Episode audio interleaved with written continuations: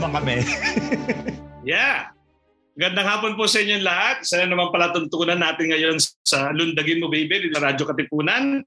At kayo po, uh, nakapili na naman kami ng paksa na yun naman laging tema natin sa paksa, no? Gagawin nating mabigat, yung parang mababaw, at gagawin nating ay, magaan, yung parang mababa, mabibigat, at gagawin nating mabigat, yung parang magagaan. parang dalawa. Kasi lahat ng bagay naman ay paksa na pwedeng uh, pag-usapan ng malalim at magaan. So, kumusta ka Sir Joby? Nakarang, nung nakaraang linggo? Masaya naman. Bakasyon pa eh. Parang bago na uli ang backdrop mo ngayon. Nakabalik ka na ba sa Makati o nasa Tagaytay ka pa? Hindi dito pa din kami. Ah, ibang, ibang, eh. ibang sulok lang ng bahay yan, no? Oo, uh, inaano ko lang yan. Binabago. Kinu-curate, curate mo lang yun. oh, um, di na tayo na, huwag na natin patagalin. Pero bago ang lahat, gusto kong batiin ng isang happy birthday ang aking matalik na kaibigan, si Miss Elizabeth Aguilar. Siya ay kasama ko sa maraming uh, mga proyekto sa Capstone Project, yung aming kumpanya. At ganoon na rin, makasama ko sa Capstone Project si Marianne Capinding, kapatid ko, at si Mark Tolete. Sana nasa mabuti sila. Kayo, sir, may gusto kayong batiin? Si Jennifer Chua. Ay, nga pala. Uh, Jennifer Chua, happy birthday. Oh. Happy birthday, uh, Jennifer Chua. Ang, ang aming butihing siya yung lahat dati na nagsisimula no nung wala pang oh, station oh. engineer siya lahat so Pero sa ano sa Jesco meron siyang function I think tungkol sa finance hindi hindi ko lang ako masyado sure uh, at saka gusto ko na rin batiin kilala, hindi ko alam kung kilala ng guest natin uh, si uh, birthday din ngayon ni Mrs. Uh, Chiki, Mrs. Ching Chiki. Uh, retired na siya, kaka-teacher, kaguru ko siya dati sa sa Ateneo High School, uh, English teacher. And uh, it's her birthday today also. So yun, uh, dumako na tayo sa ating usapin, sir. Kasi hindi ko alam ha, ito ay isang parang, meron pa bang dapat pag-usapan dito? Sobrang pamilyar. Pero pag nasumpungan natin may pag-uusapan, baka kulang talaga isang oras. Kaya magsimula na tayo, no? Uh, nag-uusap kami po ni Sir Joby madalas sa uh, Friday, Saturday, Sunday kung ano pwedeng pag-usapan namin. At uh, ngayon naman ay Ignatian Month. Kaya ibig sabihin, pwede lahat. Pag Ignatian Month. Basta we've tried to find God in all things. Our pursuit is magis. Yung ganyan. Everything is uh, everything is uh, uh, is is Ignatian kung if we, if we uphold those themes. No? Kaya umisip kami ng isang parang na hindi masyado na pag-uusapang bagay na talaga namang nandiyan naman palagi. At napas, pag, napagpasyaan namin, umayong kami sa isa't isa sa mungkahay na pag-usapan namin ay um, tungkol sa pagre-rehistro para bumoto. Yung buong buong paksa yun ng pag, uh, pagpaparehistrong bumoto at pagboto na parang napaka-familiar na na parang wala na nga yata ako may tungkol doon eh. Pero napakahiwaga lang sa akin kasi ng, ng larangan to. At uh, dahil doon, imbis na kaming mismo ni Sir Jovi ang humalungkat at uh, bumusisi, nag-imbita kami ng pwedeng tumulong sa amin dito. Iniisip ko, I'd like to invite uh, uh, a, a lawyer or a student of law na pwedeng tumulong sa atin. At uh, sabi ko kagabi, nung na-finalize yung topic, sinong pwede kong kalabitin na para maabala rito. At at the same time, na namimiss ko na rin. So, so uh, uh, gusto ko sa marami naman ako mga kumpare, kaedad, dating estudyante na pwedeng kalabitin. Pero si si may shout out kay Eboy Paes na abogado rin kay uh, sino ba, oh, ba? si Eboy kay Eboy si John Tantokan abogado na si John Tantokan di ba So, and, and, and uh, hindi ko alam, hindi ko sigurado, sorry, baka mamaya. But in any case, ang pinili kong uh, tawagin ngayon ay isang uh, uh, estudyante ko na nag-abogasiya rin. He's, uh, in, within this year, he will uh, take his oath. And uh, he's very dear former student of mine. Uh, dalawang, uh, gusto ko rin mag, uh, alam ko rin kinasal din siya kamakailan. Uh, apparently, ay, he's a philosophy major. Oo nga. Ngayon ko rin natuklasan, dito po sa mga nakikinig, no? Ang mga 5 minutes before we began this program, nagulat kami na philosophy major pala siya. Um, economics ang kanyang tinapos na isang kurso. Tama, he extended one more year to finish one more major, undergrad major, and he took philosophy. Maybe sabi ko nga, baka ako yun. Baka dahil teacher niya ako. and pagkatapos nun, meron din siyang minor sa Spanish. At uh, pagkatapos nun, nag-law school na siya. Yun na nga, uh, he's about to take his oath. Tapos na lahat ng requirements. Pero yun na, Uh, hindi pa natin siya matawag na perfect, no? Ayaw pa niya magpatawag na attorney, pero siya, nandito siya ngayon, nabanggit din niya sa akin na paborito niya ay political law. So, na kurso, no? Hindi naman dahil politics pag-uusapan natin, pero nandun kasing usapin yun ng pagboto. Uh, politics na pag-usapan natin, pero hindi mga political parties at mga competitions at lahat. So, nandito, ang aming paksa ngayon, pinamagatan namin, napaka-simple, botanteng importante. Sobrang underestimated yung concept na yan. Kala natin, alam na alam na natin. Uh, ang topic nga namin, naka, naka, nakapagpa-register ka na ba pumoto? Ako... Ikaw na, pakilala mo na siya. Ha? pakilala mo na siya. Dahil walang iba, kundi, alam mo, kundi ang aking uh, buting dating mag, uh, estudyante at uh, ano, na at na namimiss ko rin na uh, mabuhay ang bagong kasal um, last November lang. Siya ay walang iba kundi si Reginald Morales Perez. I call him Reggie. Tatawagin natin siyang Reggie. And Reggie, Hello, Gusto, sir. Babati ka naman. Maraming, maraming salamat, Sir Ron, Sir uh, Jovi. Uh, excited na ako maging abogado uh, currently. Uh, kakasabi nyo nga lang po, I still have to take my oaths. Uh, so I, I'm here just as a student of the law and as a student of yours. As a, wow. as a as your forever student, we'll always learn from you and we'll always will never say no to having a conversation with you and Sir Sir Jovi. So thank you for having me, sir. And yeah. shout out to my wife, my beautiful wife. Uh, bati na tayo. best wishes. Best wishes. And, and to your dad, who's a philo major, you said. Ateneo, oh, yeah. philo major sa Ateneo. Of course, of course. Okay, uh, naka-PTC ko ba si Mr. Morales ever? Hindi naman.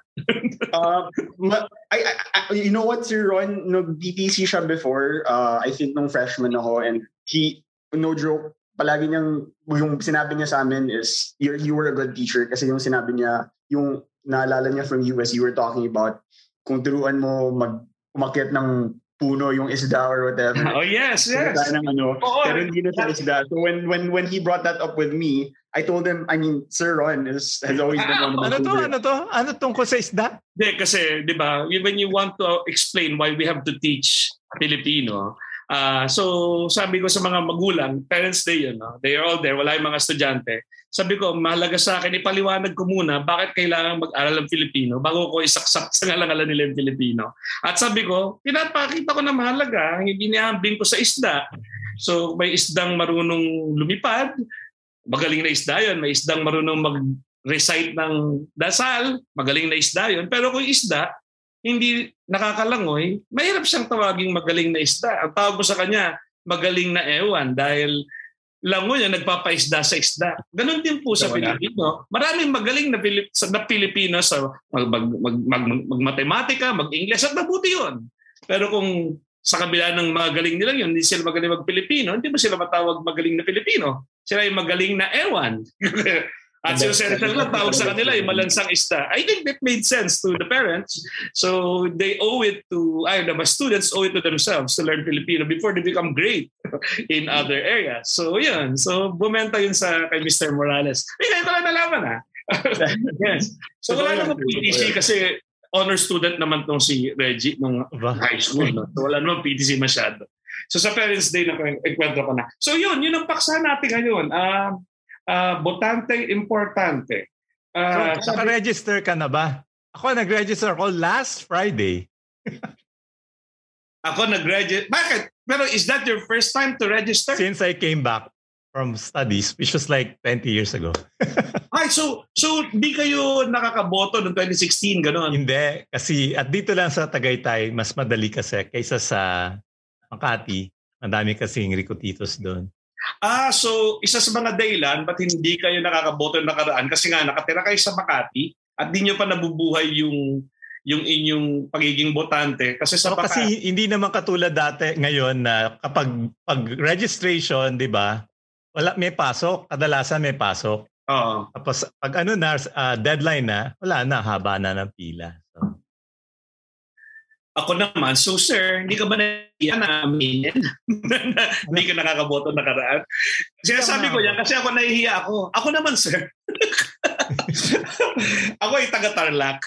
At, oh. uh, pero yung mga, uh, di, di, nandito na ako ngayon sa Antipolo. So, oh. nung, um, oh. ako ay malakas malakas uh, magkampanya dati uh, ng mga kandidato. Uh, pero nahirapan din ako makahanap ng ng ano para bumoto. Pero uh, hindi nila tayo pwede sisihin. Oh, ngayon, ngayon, ngayon, ewan ko may tawag talaga sa akin. Sinabayan ko lahat. Yun, yun ang utang ko, no? Buong, mag, mag, ma, buong household ko, punta kami nung uh, July 7 sa Upper Antipolo. Lower Antipolo kami. So medyo malayo, no? Mga 40 minutes away yon Para sa munisipyo, doon kami magrehistro for, the, for next year's election. So kompleto, si Zach, who's turning 18 on November, kahit 17 siya ngayon, is already eligible. Uh, tapos si Danny rin at ako. So yun din, uh, yun. Kaya rin siguro nasa psyche ko yung yung uh, pagboto at uh, pagre-raise para uh, sa pagboto. Buti na lang ngayon mo tinabi itong topic na to kasi ngayon pala ako naka-register. oh, yeah. But so, you know why I'm so happy na naka-register ako? Kasi na-clear ako sa NBI. What? Ano ba ibig sabihin? Kasi wala akong criminal record. Okay, kapag ano, kapag ako naman, uh, hindi ko, hindi naman hiningi yun sa akin. Parang ganon. Parang pa, sa Antipolo, basta nag, ano kami ahead.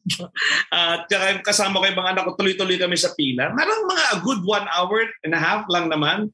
May mga mahabang pila, no? Marami na. So as you go closer to the deadline, September yata, baka humaba na ng humaba. So sa mga hindi pa po, po uh, nagpaparehistro para bumoto, Parehistro si po tayo. Reginald. Si Reginald. Reginald, are you a registered voter? Boboto, sir. Boboto. Um, I, I will register. Uh, it, it's funny, you brought up yung, um, yung pagiging clear niya sa NBI clearance kasi we're, we're talking about yung important yung importance ng, ng voting and actually it, it's so important na yung requirements to be able to register are so minimal. Uh, for example, like off the off the top of my head, it's really just kung citizen ka ba ng Pilipinas, kung 18 ka na ba by the time you vote, kung dito ka ba talaga nakatira or nakatira ka ba dun sa sa sa lugar na kung saan ka magboboto. Tsaka yung pinaka-importante, at least for Sir Jovi, na hindi ka pa na, na disqualify by law. And and if we really think about it, yung, yung disqualifications to vote are, are very, very, very minimal. Kasi I think I think yung, yung, yung goal talaga is to get everybody to vote, to get everybody yes. who's qualified to vote to vote. So yung yung yung yung requirements are very, very minimal. And right now, sabi nga ni Sir Joby, mas madali na now. Um, dadali mo na lang yung forms, papakita ka lang in person, bigyan yeah. ka ng fingerprint, sign ka, take ka ng oath. It's it's that important that they're really trying to ask everybody to really vote. And I, I think the, the the the topic today is is perfect kasi malapit na yung filing of yeah. certificates of candidacy malapit-lapit na ngayon umiinit na yung yung mga balita na yung mga politika dyan sa tabi-tabi because marami nang pumipwesto, marami nang nagpapa, nagpapabango and nagpapa... It's, it's important. It's really important to vote. Pero like, I, I sorry, Sir Ron, I, I was t- talking to, to you last night when, when you asked me to join the, the, the talk today. I, I loved it immediately. I, obviously, I can't say no to you, pero when you asked me now we're to, to, to, join you in this this conversation about how important it is to vote. It's very important, and and it's hard to it's hard it's easy to forget kasi marami na nagtatanong ano ano bang ano bang madadala ng ng isang boto ko. Yes, exactly. We always think that very important. Pero ano ba talaga ang halaga ng boto? Ako mm-hmm. minsan nakikita namin we are easily swayed by survey ano kasi kala natin ano ba in a population of millions how far does one vote really go. So yeah. ito ang halaga ng boto, mas paunawa nga natin. Naintindihan ko no, na as na, na pag nagkasama-sama ang maraming majority, may magagawang desisyon. But uh, that's, is, is it as simple as that? Meron pa ba dapat maintindihan dun sa halaga ng boto, Reggie? At, at tingin ko, sir, even even when we don't think about what it means to vote, we know what voting is. Kasi pag sinasabi natin, kunwari, he or she has my vote, that guy has my vote, Sir Ron has my vote, meron, meron ano dun eh, meron, meron parang nilalagay ko yung, yung, yung, yung pride ko dyan. Yung, yeah, in my so, kahit in the election, no? kahit in the election, the, the, the proclamation and declaration na he has my vote is my, my means my stamp of approval. Oh, I this uh, this guy has this guy has my vote. What does that mean? At least uh, as far as I'm concerned, in, in the the years I, I'll never stop studying. But in the years that I was studying though, yung Pilipinas sir is a democratic and republican country. And that that might be big word those might be big words. But what those really mean is we're a democratic country, meaning meron tayong participation. We make up government. Participatory government tayo. We're a Republican country. That means we are represented. So when we talk about voting people into power, and we talk about, kunwari, yung constitution, ano bang ibig sabihin ng, ng constitution? Ano bang ibig sabihin ng sovereignty? Sabi ng constitution natin, sovereignty resides in the people, tayo, and all government authority emanates from them, tayo. So when we do vote, yeah. that's our choice to invest or to, to vest these people with certain functions of government. We give up something. We give up yung government authority. But at the end of the day, that's not just why it's important to vote. At the end of the day, it's important to keep those people that we vote accountable.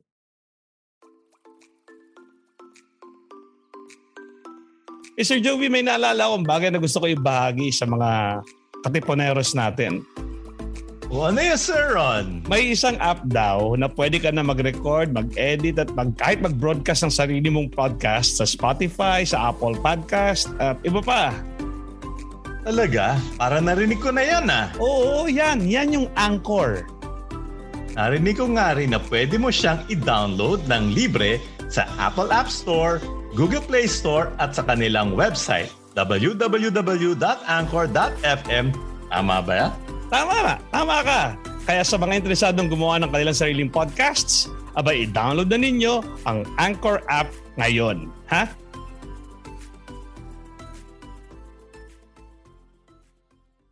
So when we do vote, yeah.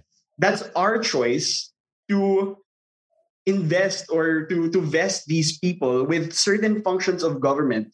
We give up something. We give up yung government authority. But at the end of the day, that's not just why it's important to vote. At the end of the day, it's important to keep those people that we vote accountable. Right, sir? Yeah. alam alam ko nga um, this is like um, sa ibang bansa uh, kapag di ka pa yung mga lahat ng citizens ay hindi ay pwedeng bumoto pero alam mo yung permanent resident pag umabot ka doon, hindi ka pa nga boboto eh. Kumbaga, meron konting, ano ba, merong, it's like a power also. Uh, a power, a right, or an obligation. Halo-halo na yun eh. Na talaga. Is it, is it a power or is it a right? Is it, what is it? Is it a, a kind of a, what is it? Is it a right or is it? Is it an obligation? Eh? Ano ba yan? Isa pa yung dapat uh, o isang is it? akong bahala?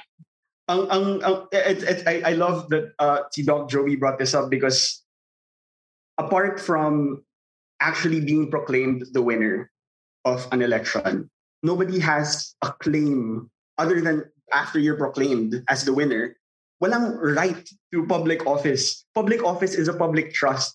So you only have a right to hold this office insofar as you actually fairly and legitimately won the elections. But if you say, that this is mine, which unfortunately is, is the state of the country right now with, with political dynasties. Marami tayong uh, mga matunog na pangalan in, in different provinces na parang tipong heritable possession na yung public office na parang pinapasa-pasa na lang na parang parte na ng inheritance yung, oh, ikaw yung mayor, susunod si junior, magiging vice mayor.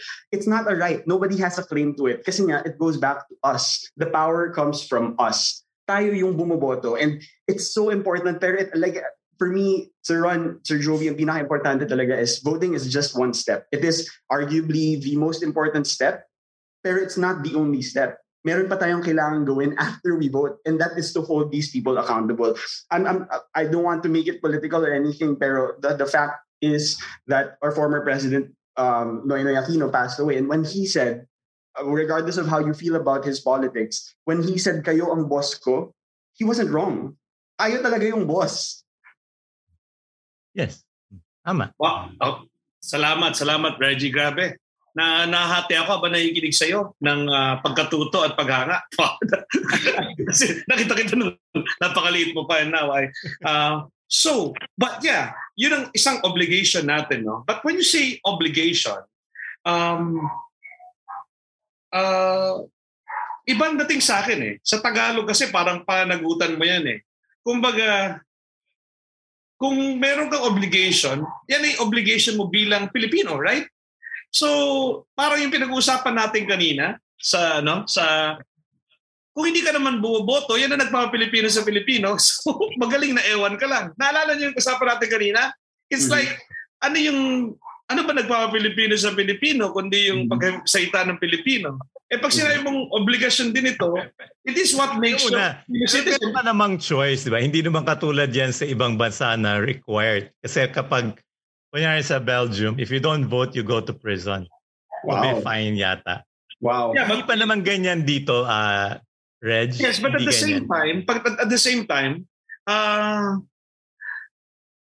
pag, di ba dapat gawin natin yung pagboto?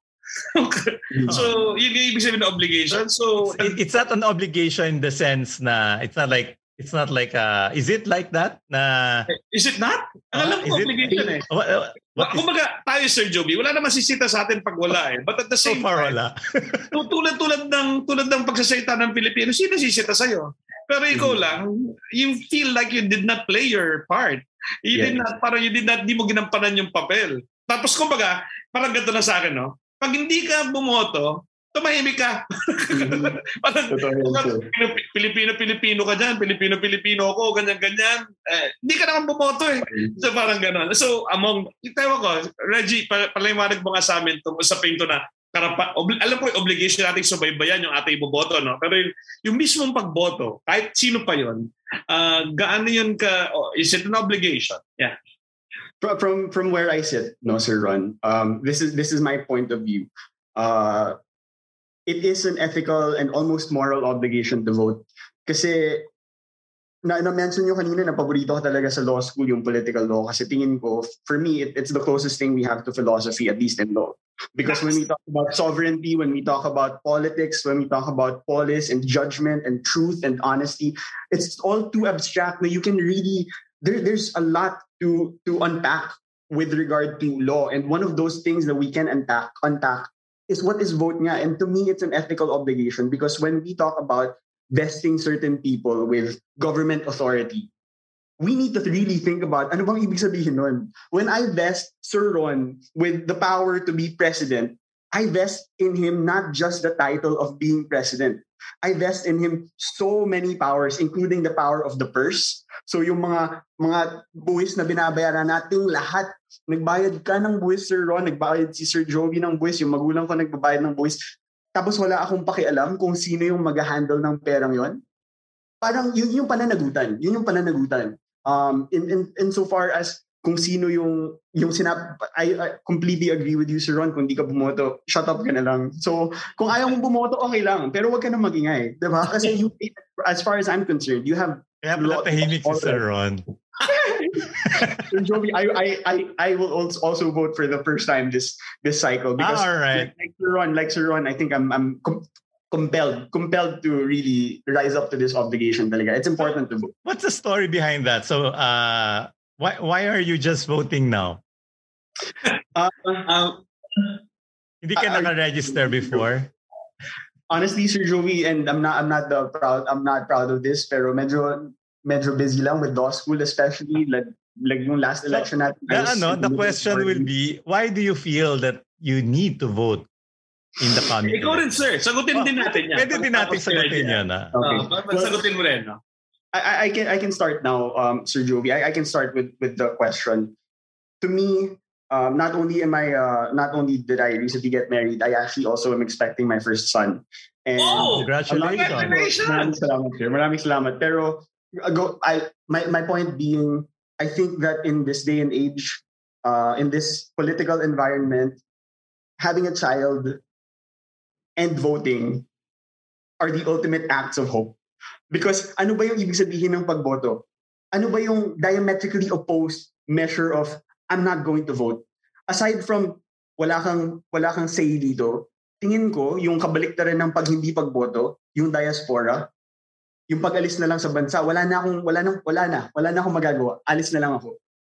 So for me, importante na mag-register ako because yung alternative is ayoko na. Wala na wala na akong magagawa wala na tayong mapapalha dito, aalis na lang ako ng bansa. And hindi pa ako handa na sabihin yun. Hindi pa ako handa na mag-give up na lang sa bansang to. Um, so, and for that reason, Sir Joey, to answer your question, that's why I feel today, this coming cycle of elections, I will, I will vote. Right. Wow. That's very. That's Ikaw, Sir Joey. Ah, ah, iko-quote ko yung kasi nagtanong ako sa mga tao. Sabi ni Commissioner Rowena Guanzon, 7 million plus were dropped from the voting rolls for not having voted in the last few election cycles. 7 million. In other words, if other people, other 7 million people are registered, that that will make someone win or lose. Yeah. That's very important. So it's not just one vote, it is it is uh, many votes. And your vote will count. It, it's, it, it's funny because not not only not only is uh is voting close to my heart now, especially now, the the fact that I I endeavored into the legal profession, ibig sabihin nun, sa totoo lang, maraming, marami na akong mga very close friends na tinatanong sa akin. And in all honesty, Reggie, naniniwala ka pa ba sa korte? Naniniwala ka pa ba sa hustisya? Naniniwala ka pa ba sa, sa law? And, and yung, yung, yung sagot ko dyan, I, I have to. Kasi if, if not, if I don't believe that justice can be served, if I don't believe that the law is there for everybody's protection, well, then what am I doing? Diba? So, so parang the, the answer is na lang tayo. You you are you are working at the judiciary, no? The judiciary. Uh, currently, currently yes, Sir Joey. Not as a lawyer. um, uh, ako naman, uh, yun nga, siguro yung sinabi rin ni Reggie, nag, uh, parang lumalim ngayon yung aking pangungulila na na mag uh, mag mag-rehistro at lahat. Kasi nga yung anak ko eh. Hindi naman dahil convenient, no? That pipila na rin yung mga anak ko. Eh, yun nga, may, may voting as an act of hope eh. so, yung, yun, nagkasama doon, no? Yung mga anak ko, boboto na. Tapos ako, I'd like to, ano, uh, to, sinamahan ko sila at uh, sumama na rin ako sa pila. At, uh, ah, hindi ka natakot, Sir Ron, na magka-COVID ka nang pumunta ka doon sa... Mm-hmm. Ano, bakunado na kami. Bakunado na kami. Hindi naman. At saka, yung government naman, merong government offices. In fact, di nga offices, eh, parang mga tent. Yung, kasi, kasi, baka mahirap magkaroon ng pila sa mismong munisipyo. Mga, so, gumawa na sila ng special na mga tent na bipilahan para hindi masyado magdikit-dikit yung mga umaasa. And even there is an option to reserve an appointment uh, and to be a walk-in. Pero, walk-in kami. Pero yung walk-in, kailangan mo ring i-reserve. so, ang mga walk-ins, pupunta kayo ng July 1 para sabihin sa inyo kung kailan kayo mag-walk-in. Parang ganun. Para rin makontrol nila. So, may ganun silang mga pinatupad. Hindi man ako natakot, sir, magka-COVID. Basta takot ako na baka tumagal. At saka, uh, yun nga, baka mamaya may hindi kami nadalang papeles. Uh, okay? Para sa mga gustong malaman kung ano. Uh, mas maganda online kasi bibigay naman sa yung form na walang sagot doon mismo. Hindi naman bawal na hindi mo gawin online. Pero ang hirap magsulat habang nag, naglilipat-lipat ng upuan sa monoblock. So if you're, ang suggestion ko, bring a ball pen and a, and a writing board para hindi lumulubog yung papel mo sa kamay mo kapag nagsusulat ka. So yun lang. But otherwise, uh, pag uh, first-time voter, baka napaka kahit Xerox copy ng iyong uh, birth certificate. But otherwise, kung meron ka ng employment or TIN, ganyan, enough na yun para malaman nilang nasa edad ka na. So yun lang. So yes, I just felt like uh, uh, I needed to... Nalilito talaga ako, Reggie. No? You say it's a power. You say it's both power and obligation. Ano ba yun? Naintindihan ko na yung power, no? Pero yung obligation, pero sa obligation kasi, parang walang accountability eh. Wala namang paparusahan tulad dun sa Belgium. No, parang hindi pa natin naramdaman na obligation din siya. Kala natin, I can opt to not vote anyway. Parang ganun. Uh, so can, can anyone? Well, obviously we did, no. but what what what what happens um, if we choose not to vote? Sir, Sir Jovi, uh, the answer to that is quite clear. What happens if you choose not to vote is you'll pay for it for the next six or four or however many years. So yun yung, yun yung sagot sa ano bang mangyayari if I don't vote. Yung mangyayari is six years kang ganyan. And if you don't vote again, six yeah, years na. Yes, Reggie. But at the same time, meron ding mga defeatist attitude na matatalo hmm. rin naman na bumoto ko. Yung hmm. gano'n. So, what is the difference between bumoto at natalo yung binoto versus bo, hindi bumoto? Uy, Sir Jovi, may isang bagay na naalala kong gusto ko ibagi sa mga katipuneros natin. O ano yun, Sir Ron? Uh, may isang app daw na pwede ka na mag-record, mag-edit at kahit mag-broadcast ng iyong sariling podcast sa Spotify, sa Apple Podcast at sa iba pa. Talaga? Parang narinig ko na yan ah. Oo, yan ang Anchor. Narinig ko nga rin na pwede mo siyang i-download ng libre sa Apple App Store, Google Play Store at sa kanilang website www.anchor.fm. Tama ba? Tama ka! Kaya sa mga interesadong gumawa ng kanilang sariling podcast, aba, i-download na ninyo itong Anchor app ngayon. This attitude na matatalo hmm. rin naman boboto ko. Yung hmm. gano'n. So, what is the difference between bumoto at natalo yung binoto versus bo, hindi bumoto?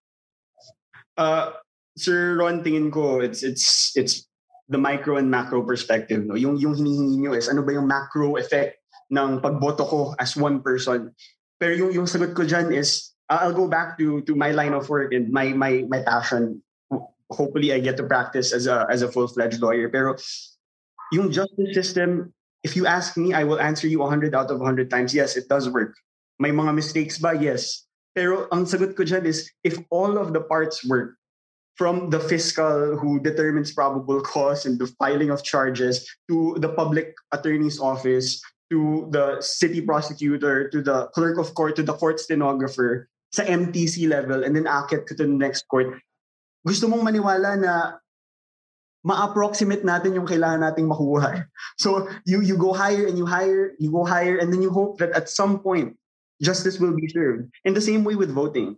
If everybody does it, and if everybody does their job, the same way that if the stenographer does his job, the clerk of court yeah. does his job, the fiscal does his job, and the public attorney's office or the, the, the lawyer for the defendant does his job, I want to believe that justice will be served. So, yung, yung tanong na talagang may effect ba yung one vote ko?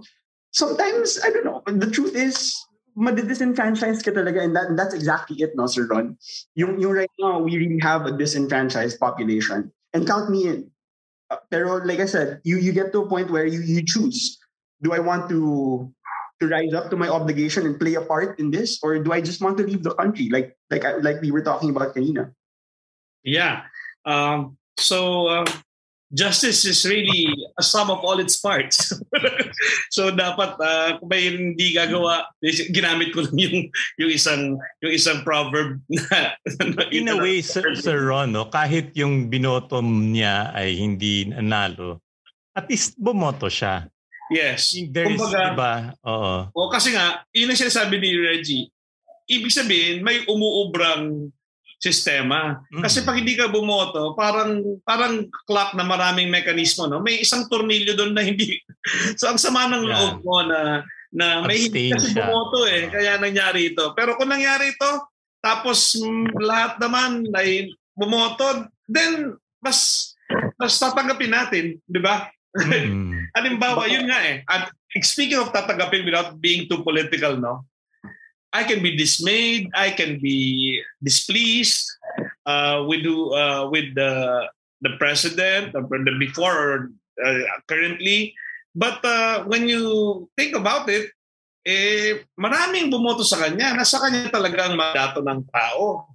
So ang problema, wala ako dapat ibig-ibig sa mandatong yan kasi kung hindi naman ako bumoto. Parang, hindi bumoto. So maki, makimandato ka na rin. So, Pero parang mas marami yung hindi bumoto sa kanya. Siya lang yung pinakamarami dun sa binoto. Oo. Oh. Ewan ko ha. Aba na yan. Uh, kasama ba yan sa pinag-aaralan sa law school, uh, Regina? ano yun, sir? Yung, yung...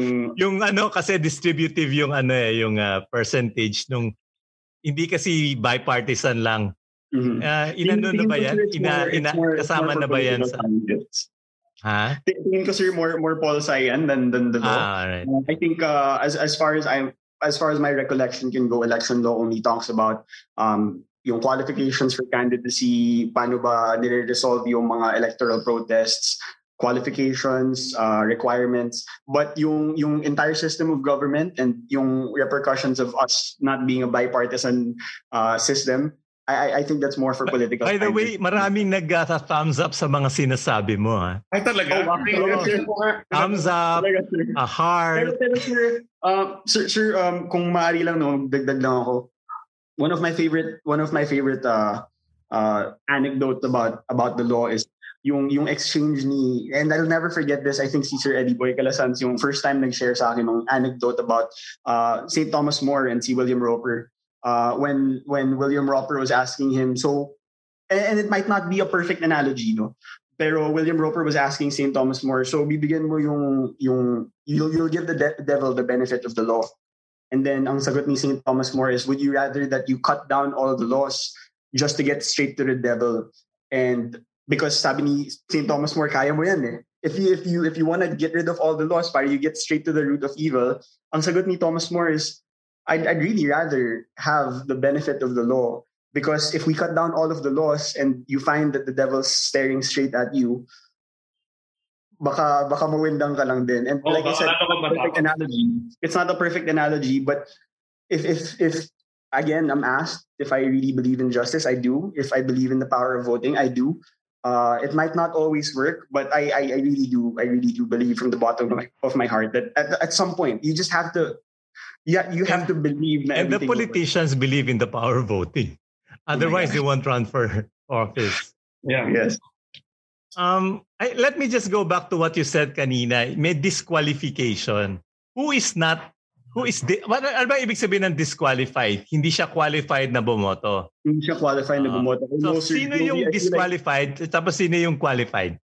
I, I feel like I'm in a law school recitation right now. I hope I don't. I pero meron ba? Uh, meron ba? Di ba maraming mawawala sa'yo na bumiyahe, pero yung law, ay yung law, yung voting nga ang pinaka huling pwedeng maalis sa'yo eh. Di ba? Uh, Ewan ba? Uh, yes. Yung, off the top of my head lang, sir, no, and I, I hope, I really hope I don't butcher this. Uh, but as far as I'm, as far as my recollection can go, yung disqualifications lang that stop uh, voters or, or stop people from being allowed to register to vote is kung na-convict sila for uh, with imprisonment. So Tapos kasama dun yung yung stripping of of uh, of civil uh, civil rights. Pero even then, Sir Jovi, pag na-serve mo na yung sentence mo in a few years, I think it's five years, ma-restore yung voting rights mo. And then oh, the next right. qualification is if you are, uh, again, judged to be a threat to national security. So Uh, I mean, I, we don't have to discuss the anti-terror bill, pero I guess if you're designated as a terrorist, siguro kasama, hindi ko sure ah, pero siguro kasama din yung pag-strip ng, ng right to vote.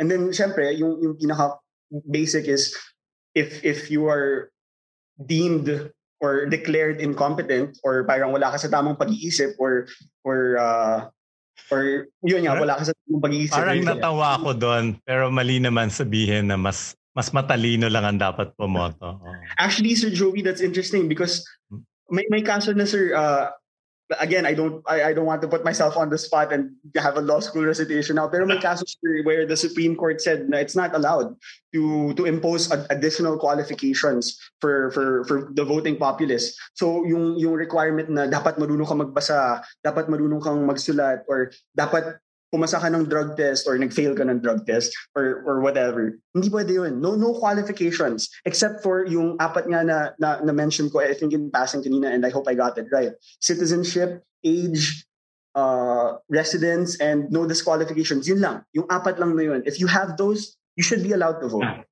All right. Yeah. So, ano bang dahilan? Isip naman tayo ng hindi sa atin ha. Kasi tayo gusto natin lahat bumoto. Ano bang dahilan ng mga tao ba't ayaw nilang bumoto? O sakali o ayaw nilang mag-abala na magparehistro? Ano kaya? Let's just put our, try to put ourselves in their shoes, no? Um, it's, I think it's the, a resignation na wala namang mangyayari. Na ngayon yun ang parang gusto nating tumbukin, di ba? Uh, hindi lang para manalo yung gusto nating manalo, which is also a very important uh, reason why you should vote. Kundi yun na nga, para patunayan natin na Ay, baka all, nilang, all, all parts should work. Yung, baka yun nilang pumila. baka, yun, baka, yeah, pero yun nga, pero bakit mo ay hindi worth it pumila para dun sa pwedeng idulot mo oh. ang pila, no? So, uh, malaking bagay sa akin at saka medyo bago. Yung sinabi nga ni Reggie na kahit hindi yung mananalo, no? Yung lang exercise na yung judiciary, yung buong judiciary tayo, na lahat tayo gumaganap ng ating mga papel. Kumbaga, the, ano ba? Yung nga, it takes all parts to achieve justice or it takes the whole village, the whole country to achieve justice.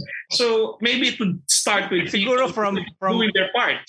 From one point of view, siguro yung iba iniisip nila bakit yung nakapag-aral at hindi nakapag-aral, pareho lang ng, di ba, kahit sa ano, yung dahil mas matanda na ako, di, mas tagal na ako dito sa office to, dapat three times yung worth ng vote ko. Pero yung ibang tao iniisip nila dapat mas ma, mas ma, matimbang, no? They have your, their vote should have greater weight. Pero kasing timbang lang din siya nung Lahat. vote ni ni Mang Kanor. Joe. All right. But but that's the that's the beauty of it, no, Joey. Um, yeah. Come election time, we all get one vote. The same way that as we live our lives, we all, we all get one life. So, yung tulad ng sinabi ni Sir Ron sa amin nung nasa high school kami, pag nasa party ka, hindi masarap yung pagkain, hindi maganda yung tugtugin, hindi masarap yung mga kasama mo, pero hindi ka nag enjoy kasalanan mo pa rin yun. So, you get one life, you get one vote, bahala ka kung anong gusto mong gawin doon. But I think Sir Ron, when you when you said na it might be resignation, I think I think the better and my suggestion would be the better word to call it is despair. Uh, pero, pero that's that's that's the that's the beauty of hope, no, Sir Ron. One of my favorite one of my favorite lines is hope is frail, but it's hard to kill. I mean, look at us, right? Ako, ako, magtitrenta na ako, sir. I haven't voted yet. I was disenfranchised. I was busy. Pero it gets to a point na, ito na, boboto na ako. parang we, we all do get to a point where it, it's time. You know, it's time to pick yourself up. It's time to enjoy the party. It's time to exercise your right to vote. We all get despair. Masaya naman talaga ang election. I yung, think so. Uh, oh, masaya naman. Yeah, but uh, not in the masaya in the philosophical way sa akin yung masaya no uh, it's like uh, it's like yun na nga it's like I'm that part of that mechanism na hindi sira kahit di ko makuha yung gusto kasi di ba, kasi yung ibang hindi hindi na umaandar, kuma sa sa sa ako yun gumagana. Parang and, and, siguro iniintay Yan yung point ni Wilson Flores, tinanong ko din siya. Kapag gumagana kasi yung isang cog doon sa wheel ng isang lipunan, yung ekonomiya naging stable din siya. So kung uh, magiging maayos yung uh, halalan at lahat boboto, magkakaroon ng confidence sa lipunan natin. And then yun din ang naging susi sa pag uh, ayon kay Wilson sa pag-unlad ng mga bansa kahit sa Asia. Pero sa China, sa China yata you vote yung unang level ng ng government. At sila yeah. na yung magboboto dun sa susunod. So yan, sinasabi nga ni kaibigang Wilson na pati yung pag, uh, pag-register at pagboto mismo, the act itself, kahit na hindi tungkol sa kandidato, is really also the the ano ba yan, the part of the anatomy of a, of economically progressive country na lahat kasi gumaganap ng kanilang papel. I think they, di ba baby step, basic step, basic step of uh, being uh, a contributive citizen is bumoto, no? Kaya kasi may, may ano, 'di ba? May ugong-ugong na dahil sa COVID, hindi daw itutuloy yung halalan. Medyo, medyo imposible. Pero at, at worst, uh, baka ma-reschedule pero pati yun eh mahirap eh kasi laking mobilization yan mas malaking sakit ng ulo. But uh, yun nga uh, uh, ano ba gusto ko sabihin? Uh, yung pag uh, yung pagboto ne may, may ano bigla nang wala sa isip ko. Um so parang yun, ang yes sir Ron. Yun ang nakuha kong insight talaga ngayon. Uh, sabi mo sa Belgium, pinaparusahan pag hindi. Para nakikita oh. ko yung logic na na. Uh, we protect your choice. Pero... Uh, Kasi sa kanila, konti lang sila. They are small country. So every vote, eh, every vote, every vote counts. Pero kahit a big country, every vote counts. Kasi nga, uh, hindi bipartisan. Siguro yun din yung karunungan ng constitution natin. Dahil hindi siya bipartisan, So talagang one vote can make a difference. Uh, kasi nga it can be distributed eh. Masyado madaming uh, pwedeng uh, ano, di ba, tumakbo kahit new, nuisance candidate, pwede siya magkaroon ng 100 vote. Di ko alam, di ko, nakita ko lang no, na isang report, di ko lang tinandaan kasi hindi ko pa alam na tayo magpapalabas ng ganito. To date daw, may dagdag na 26 million new registered voters. 26 million at September pa yan, hanggang September pa. So isipin mo kung saan na, na, nakita ko lang sa isang post na alam kong credible pero hindi ko tinandaan. uh, but just, just last week, if I remember right, di ko lang naalala na i-note para sa topic natin ngayon. But see, a lot of people are are are new newly registered yes. voters, no? Except may mga bot, may botante na natanggal sa listahan. So Then, that, it will really also. make a big difference if, you, if you register. Yeah. So um sa US uh, hindi siya uh, it's a question. Hindi siya holiday. Sa atin holiday siya, no, uh, Reg? Uh, I'm not, law na holiday siya? I, I'm not quite sure, sir. Uh, I, I'm sorry. Yeah, holiday siya, uh, holiday siya. Naalala ko sa mga ano, sa mga dating election, holiday talaga siya. Pagbalik namin sa trabaho, kayo mga teachers, usually it happens on a May, wala pang pasok pero meron na kaming pasok as teachers. Uh, yabangan talaga yan nung, naka, nung daliri. Nung daliri na merong ink. Yan. So, di, holiday siya. So, parang obligation din siya. Okay, so, obligation. Parang, uh, bakit siya i-declare na holiday kung hindi ka naman obligated to to vote? Oo, oh, yeah. na beach. At saka, din, at saka lahat, lahat, ng, lahat ng convenience para magawa mo talaga yung obligation na yan, ibibigay Maganda nga eh na holiday. And of course, di ba nag-holiday din tayo para ma, ma, ma, ma, ma, hindi natin malimutan. Talagang may dahilan kaya natin gagawin. So, yun nga, kapag, ano kaya, ito pala yung gusto ko itanong, kapag nag-boycott ka, merong boycott, ano ba yung boycott? Boboto ka pa rin pero boycott? Ano ba yan? Or hindi ka boboto? Reggie, hindi ko alam ha. Hindi mo rin alam. Do you mean, do you mean abstaining, uh, Sir Ron? Yeah, abstaining. Uh, I think it's it's well within anybody's right. Like yeah. like yung napag-usapan natin kanina, if you don't want to register, sige, bahala ka kay Papa Jesus if ayaw mo i-exercise yung obligation with to vote. And at the same time, if you do vote and vote abstain, I I don't think anybody can can yeah, stop so, you. Oh, yeah. But um Oo nga, oo nga, Sir Ron. Ano bang ibig sabihin kung bumoto nga ako pero I didn't vote for anybody. I, I voted abstain for everybody. Yeah, pero then, then, then, then it is actually uh, uh, playing the part that you're mentioning a while ago, no? So hindi, I'm not about the one who will who will win or lose, no? I'm about keeping the the my role in the judiciary system mm-hmm. and the choosing system uh, active and well-oiled, mm-hmm. no? Kahit di ako mm-hmm. pumipili. So ibig sabihin, uh, wala siyang, hindi siya masyadong hot about any candidate, but I am still doing my obligation. So may ganun siya. So tama nga eh. Nakita ko ngayon, alinaw-linaw na tayo po sa tayo mga nakikinig, sana maalala natin na hindi lang po ito tungkol sa pag, pag, pag, pagwagi, pagtatagumpay ng kandidato natin na siyempre napakahalaga sa atin.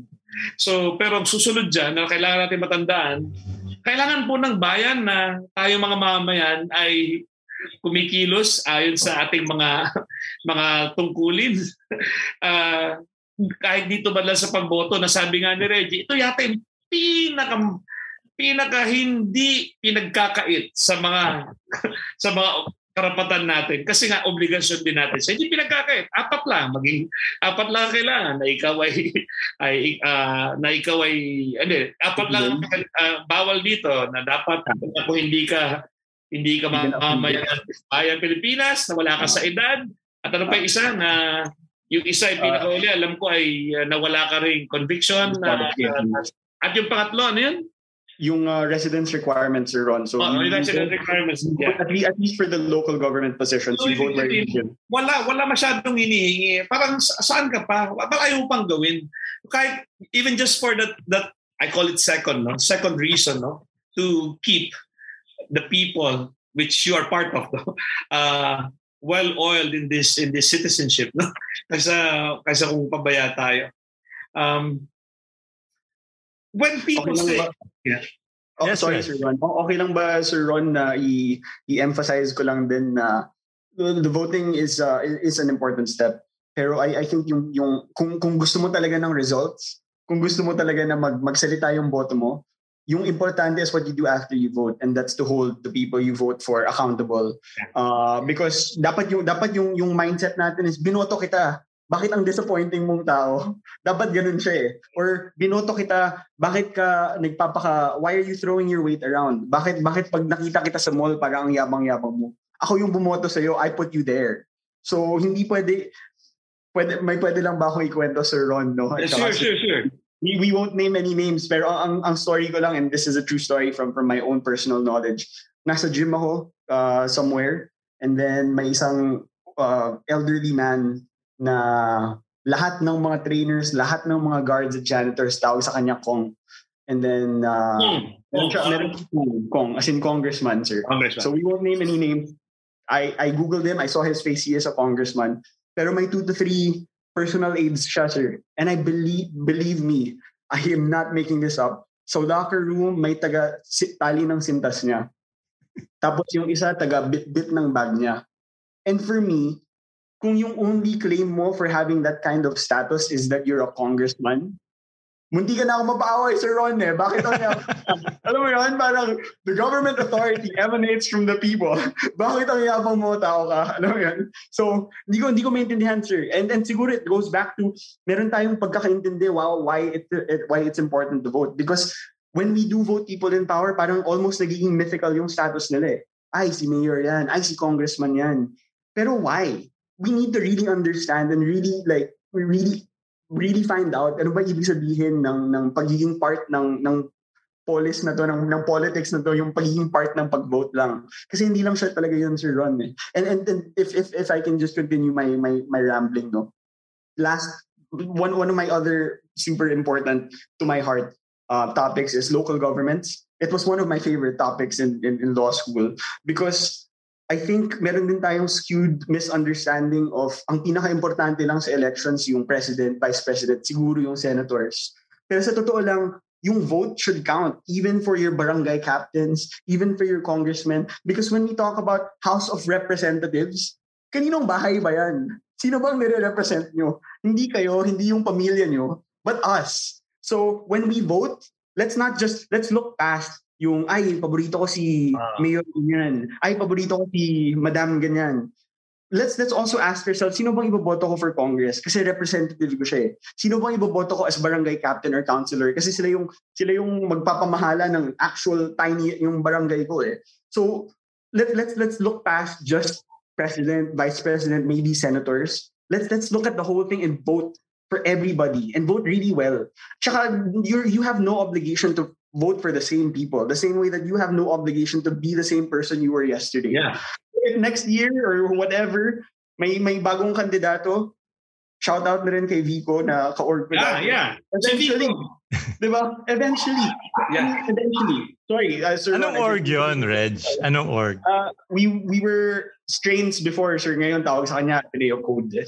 Pero strainer yang si Vico. Sobrang ever since, sir, I, we don't know each other personally, but I have heard I don't want to make this political, no, sir. Pero Uh, no, I, I think Vico represents all those. Kahit yung mga di atin kilala na nasa San Fernando La Union, yung mga sa, sa mga nasa Tarlac. So I think, yun nga, yung sinasabi mo kanina, the, the vote can suddenly topple topple a dynasty. Uh, you don't really need to vote. Uh, yung mga nakasanayan mo na. It's really, you can decide na ngayon hindi. So, so, so parang nakiki, na, parang naririnig, ang naririnig ko kay Reg is it's not just the registration that is important but also the meaning that you give to the your vote no? na it's not it is not making someone become a lord over you no? Ginagawa mo siyang ginagawa mo siyang uh, at kinatawan mo meron kang inaasahan sa kanya. Siguro uh, Reg how do you envision na paano kasi ito si minukay ito ni Sir Ron no? Na apparently it's a very important question to ask right now. And in fact, it's going to be part of my meditation points in my classes in the first and the second SEMs. Um, ano yung nakikita mong paraan pa para luma, lumaganap itong pag-iisip na to? Kasi ang ano lang natin, kasi ganyan naman sa communications, kailangan malinaw yung call to action. No? So go out and register, go out and vote. Pero parang yung meaning, kaya tayo ano sa filosofiya, no? Ito palatuntunan sa filosofiya. Pero yung kahulugan nun, kailangan ipaliwanag din natin sa kanila na you're not voting someone to become to lord over you or to become a you know meron pa lang tagasintas pa or whatever no yeah. meron siyang speci ang kahulugan noon eh parang ginag ano nga bang ibig sabihin nitong boto na to na meron kang ano yung sinasabi mo kanina ano na yung pagboto natin ang ibig sabihin niya ay ano um uh, sorry Sir Jovi, medyo hindi na klaro sa akin yung question. Pero uh, yung, yung, yung, uh, I'll try to, uh, if I could just say something, no, and, and this might be a bit close to my heart na rin as an aspiring lawyer. Um, hopefully soon I'll be a full-fledged lawyer. Pero naniniwala po talaga ako na if everybody knew their rights, if everybody knew their rights and obligations in the framework of government, in the framework of politics, maintindihan din natin eh. Kasi we, we don't even have to abstract everything. We don't even have to talk about voting as an act of hope. Although I feel like meron na yun sa loob na hindi na natin kailangan explain. I think if you really think about it, you'll understand it. It really is an act of hope. But if if we really talk in concrete terms, ano bang ibig sabihin pag binoto mo si Sir Ron as barangay councilor? Ano bang ibig sabihin if you vote for Sir Jovi as your barangay captain? Hindi, parang ikaw ang, ikaw ang pwedeng ano, tumakbo. baka, Wala si Sir Ron, pwede yan tumakbo. Pero, pero just, just going back, sir, if, if everybody knew what it means to put people in power, what that exactly. power entails, if we make it in concrete terms na sila yung may ganyan, sila yung hawak ng taxes natin, sila yung magpapagawa ng kalye sa labas, if we understand na yun yung roles nila, kung saan natin kung saan natin sila niloklok. Yung yung congressmen and mayors aren't people to idolize. They're not like I said, mga kababayan, please, you're no under no obligation to vote for the same people. Try something else. You know, like maybe I shout out to Vigo again, second time. But someone new, right? Someone new. Because kung naiintindihan natin kung ano ibig sabihin talaga ng being ng public office is a public trust, that it's government authority that emanates from us and what that means, tingin ko sir masasagot yung tanong na ano bang ibig sabihin ng vote? Th- that's what it means. That's what it means. Yeah. May isa pa ako. I think uh, kahit hindi manalo yung gusto ko manalo, even in the past, uh, I will be bitter, but I will be more comforted kung alam ko lahat bumoto yun din eh. Yun din parang samanin ng loob ko minsan. So, pwede akong sumisi ng personalities, pwede akong sumisi ng mga nakaluklok, pero technically, okay naman sila kung alam ko lang na la, talagang siyang ano, siyang kung bumoto lahat siya talagang lilitaw. Kung gano'n ka uh, kung gaano ka dramatic, gaano kalapit yung laban, gaano so eh, minsan nakakapanlumo rin yung fact na daming di bumoto. So yung yung halo-halo na yung pagkatalo mo. Hindi na nanalo yung hindi na nanalo yung kandidato mo. Eh wala ka pang maasahan sa mga kapwa mo mamayan. Parang gano'n. So sabi ko nga, uh, lahat naman tayo kala natin tama yung boto natin eh, di ba? At pag natalo tayo may, may upon election. Pero mas nakukumbinsi ka na baka nga mali ako. baka nga may hindi ako nakita. Kung lahat mo boto and then ito yung lumabas. Baka may nakikitang karamihan na hindi ko nakikita. Then you welcome that more. Uh, yun lang. So, ako, I'm, I'm yeah, yeah, sige. Huli na Sir Ron, sorry, alam ko we're, we're almost running out of time now Sir Ron. Uh, pero sure. you talked about you, kung, kung yung, yung nakararami bumoto ng isang tao tapos I disagree. Siguro tanungin din natin kung empowered ba yung mga bumoto talaga. Like, like I was talking about kanina, kung alam ba nila yung ibig sabihin ng pagboto nila, alam, alam, alam ba nila yung ibig sabihin ng pag, paglagay ng taong yun sa, sa position of power. Kasi ang, ang, ang, ang pinakamasakit sa loob ko, Sir Ron, aside from your your your heartache. My yes. heartache my heartache is a disenfranchised and yung walang empower, yung hindi empowered yung mga kababayan natin. Yung tingin nila pwede na yan. Yung tingin nila na ah, kilala ko yan so pwede na yan. Hindi hindi hindi pwede na yan. We really have to lift our standards especially with our public officers because yung yung problema sir we we we put down yung I I feel like we put down a lot of our yung yung mga quote unquote massive vote. I don't really believe in that. Pero ah. we, we put them down and say na kasi binoto niya yun eh. Pero yung tanong is, bakit? ba? Bakit bakit nila binoto? Bakit binoto ng quote unquote masa yan? We need to know why. We need to know why and and if if there's a way for them to be able to make more quote-unquote informed decisions or in, informed votes. Diba? Yun, yun yung, I, I, I have hope for our country, Sir Ron. Um, yes. Yeah. Sir Joey. I, I really do. I, and I'm not just saying that. Yeah, and, and it's important naman talaga to explain what that vote means. You know, as you said, at yun nga, isang isang uh, rare gem yung sinabi na merong noy-noy na nagsabi. Ito ibig sabihin ng ginawa niyo akong presidente.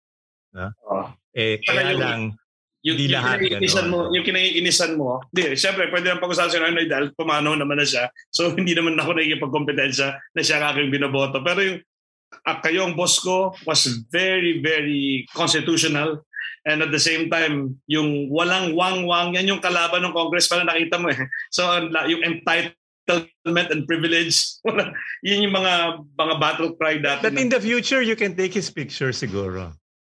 I'd rather not, Sir Joey. yeah, lang, ano pala yun, Jim Locker? That might so, be misunderstood. so ano ba talaga gusto natin sabihin sa palabas natin to? Uh, iniingling natin, inayayaan natin, hinihikayat natin ng marubdog na magparehistro yung mga hindi pa nakarehistro at bumoto. At yung lumalabas na rito, sa pagboto natin, sinasabi nga ni Reggie, namnamin natin seryosohin natin yung pagboto, yun, ipagdiwang natin ang ating natatanging pagka-individual.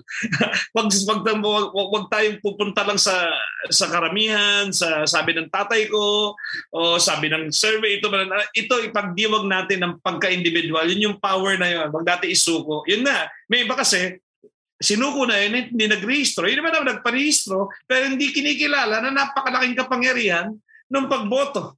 So, parang ganoon-ganon lang din yung pagboto. So wag, damdamin natin yung kapangyarihan yon. Uh, nag, nagdusa na rin lang tayo, pumila para pag-rehistro, pumila para bumoto. Namnamin natin yon. Isang kapangyarihan yon na obligasyon din natin. Para sa bayan, para sa sarili natin mismo, para sa kinabukasan ng mga anak natin.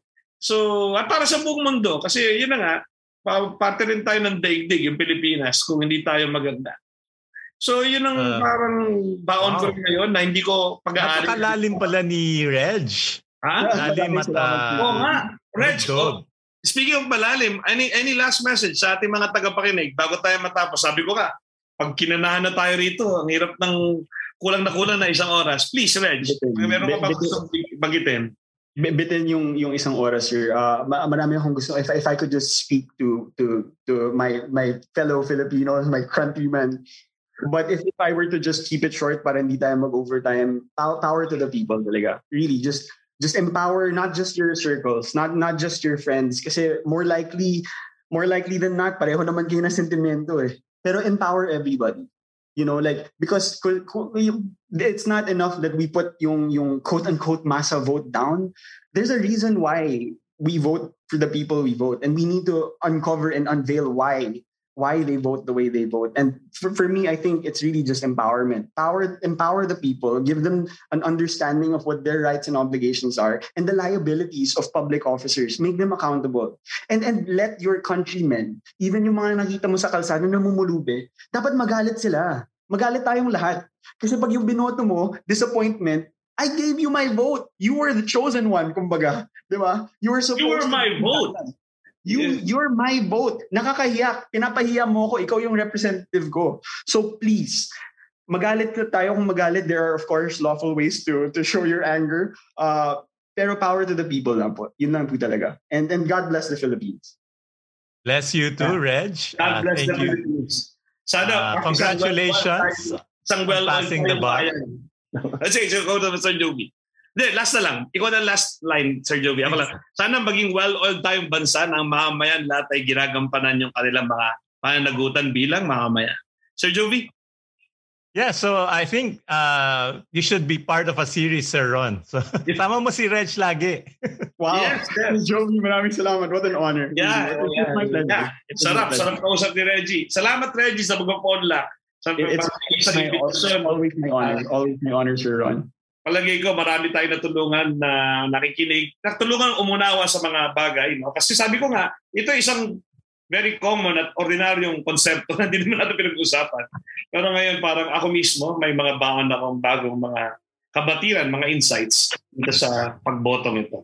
So ito yung ating episode ngayon, botanteng importante. Now, never has that concept become so charged uh, as how it was discussed this afternoon sa ating programa. Sana po meron kayong madapukaw kayo, hindi man na na na, na, na napukaw, ano napukaw, na, na inspire kayo na ano, uh, na call to action kayo ng ating pag-uusap. Maraming salamat rin Reggie, Sir Joey, salamat din. Salamat din kay James, ating, uh, ating station engineer. uh, salamat. At hanggang sa susunod pong lunes dito sa Lundagin Mo Baby sa Radyo Katipunan. So, mabuhay. Mabuhay. Baby. Salamat po. Right. Salamat.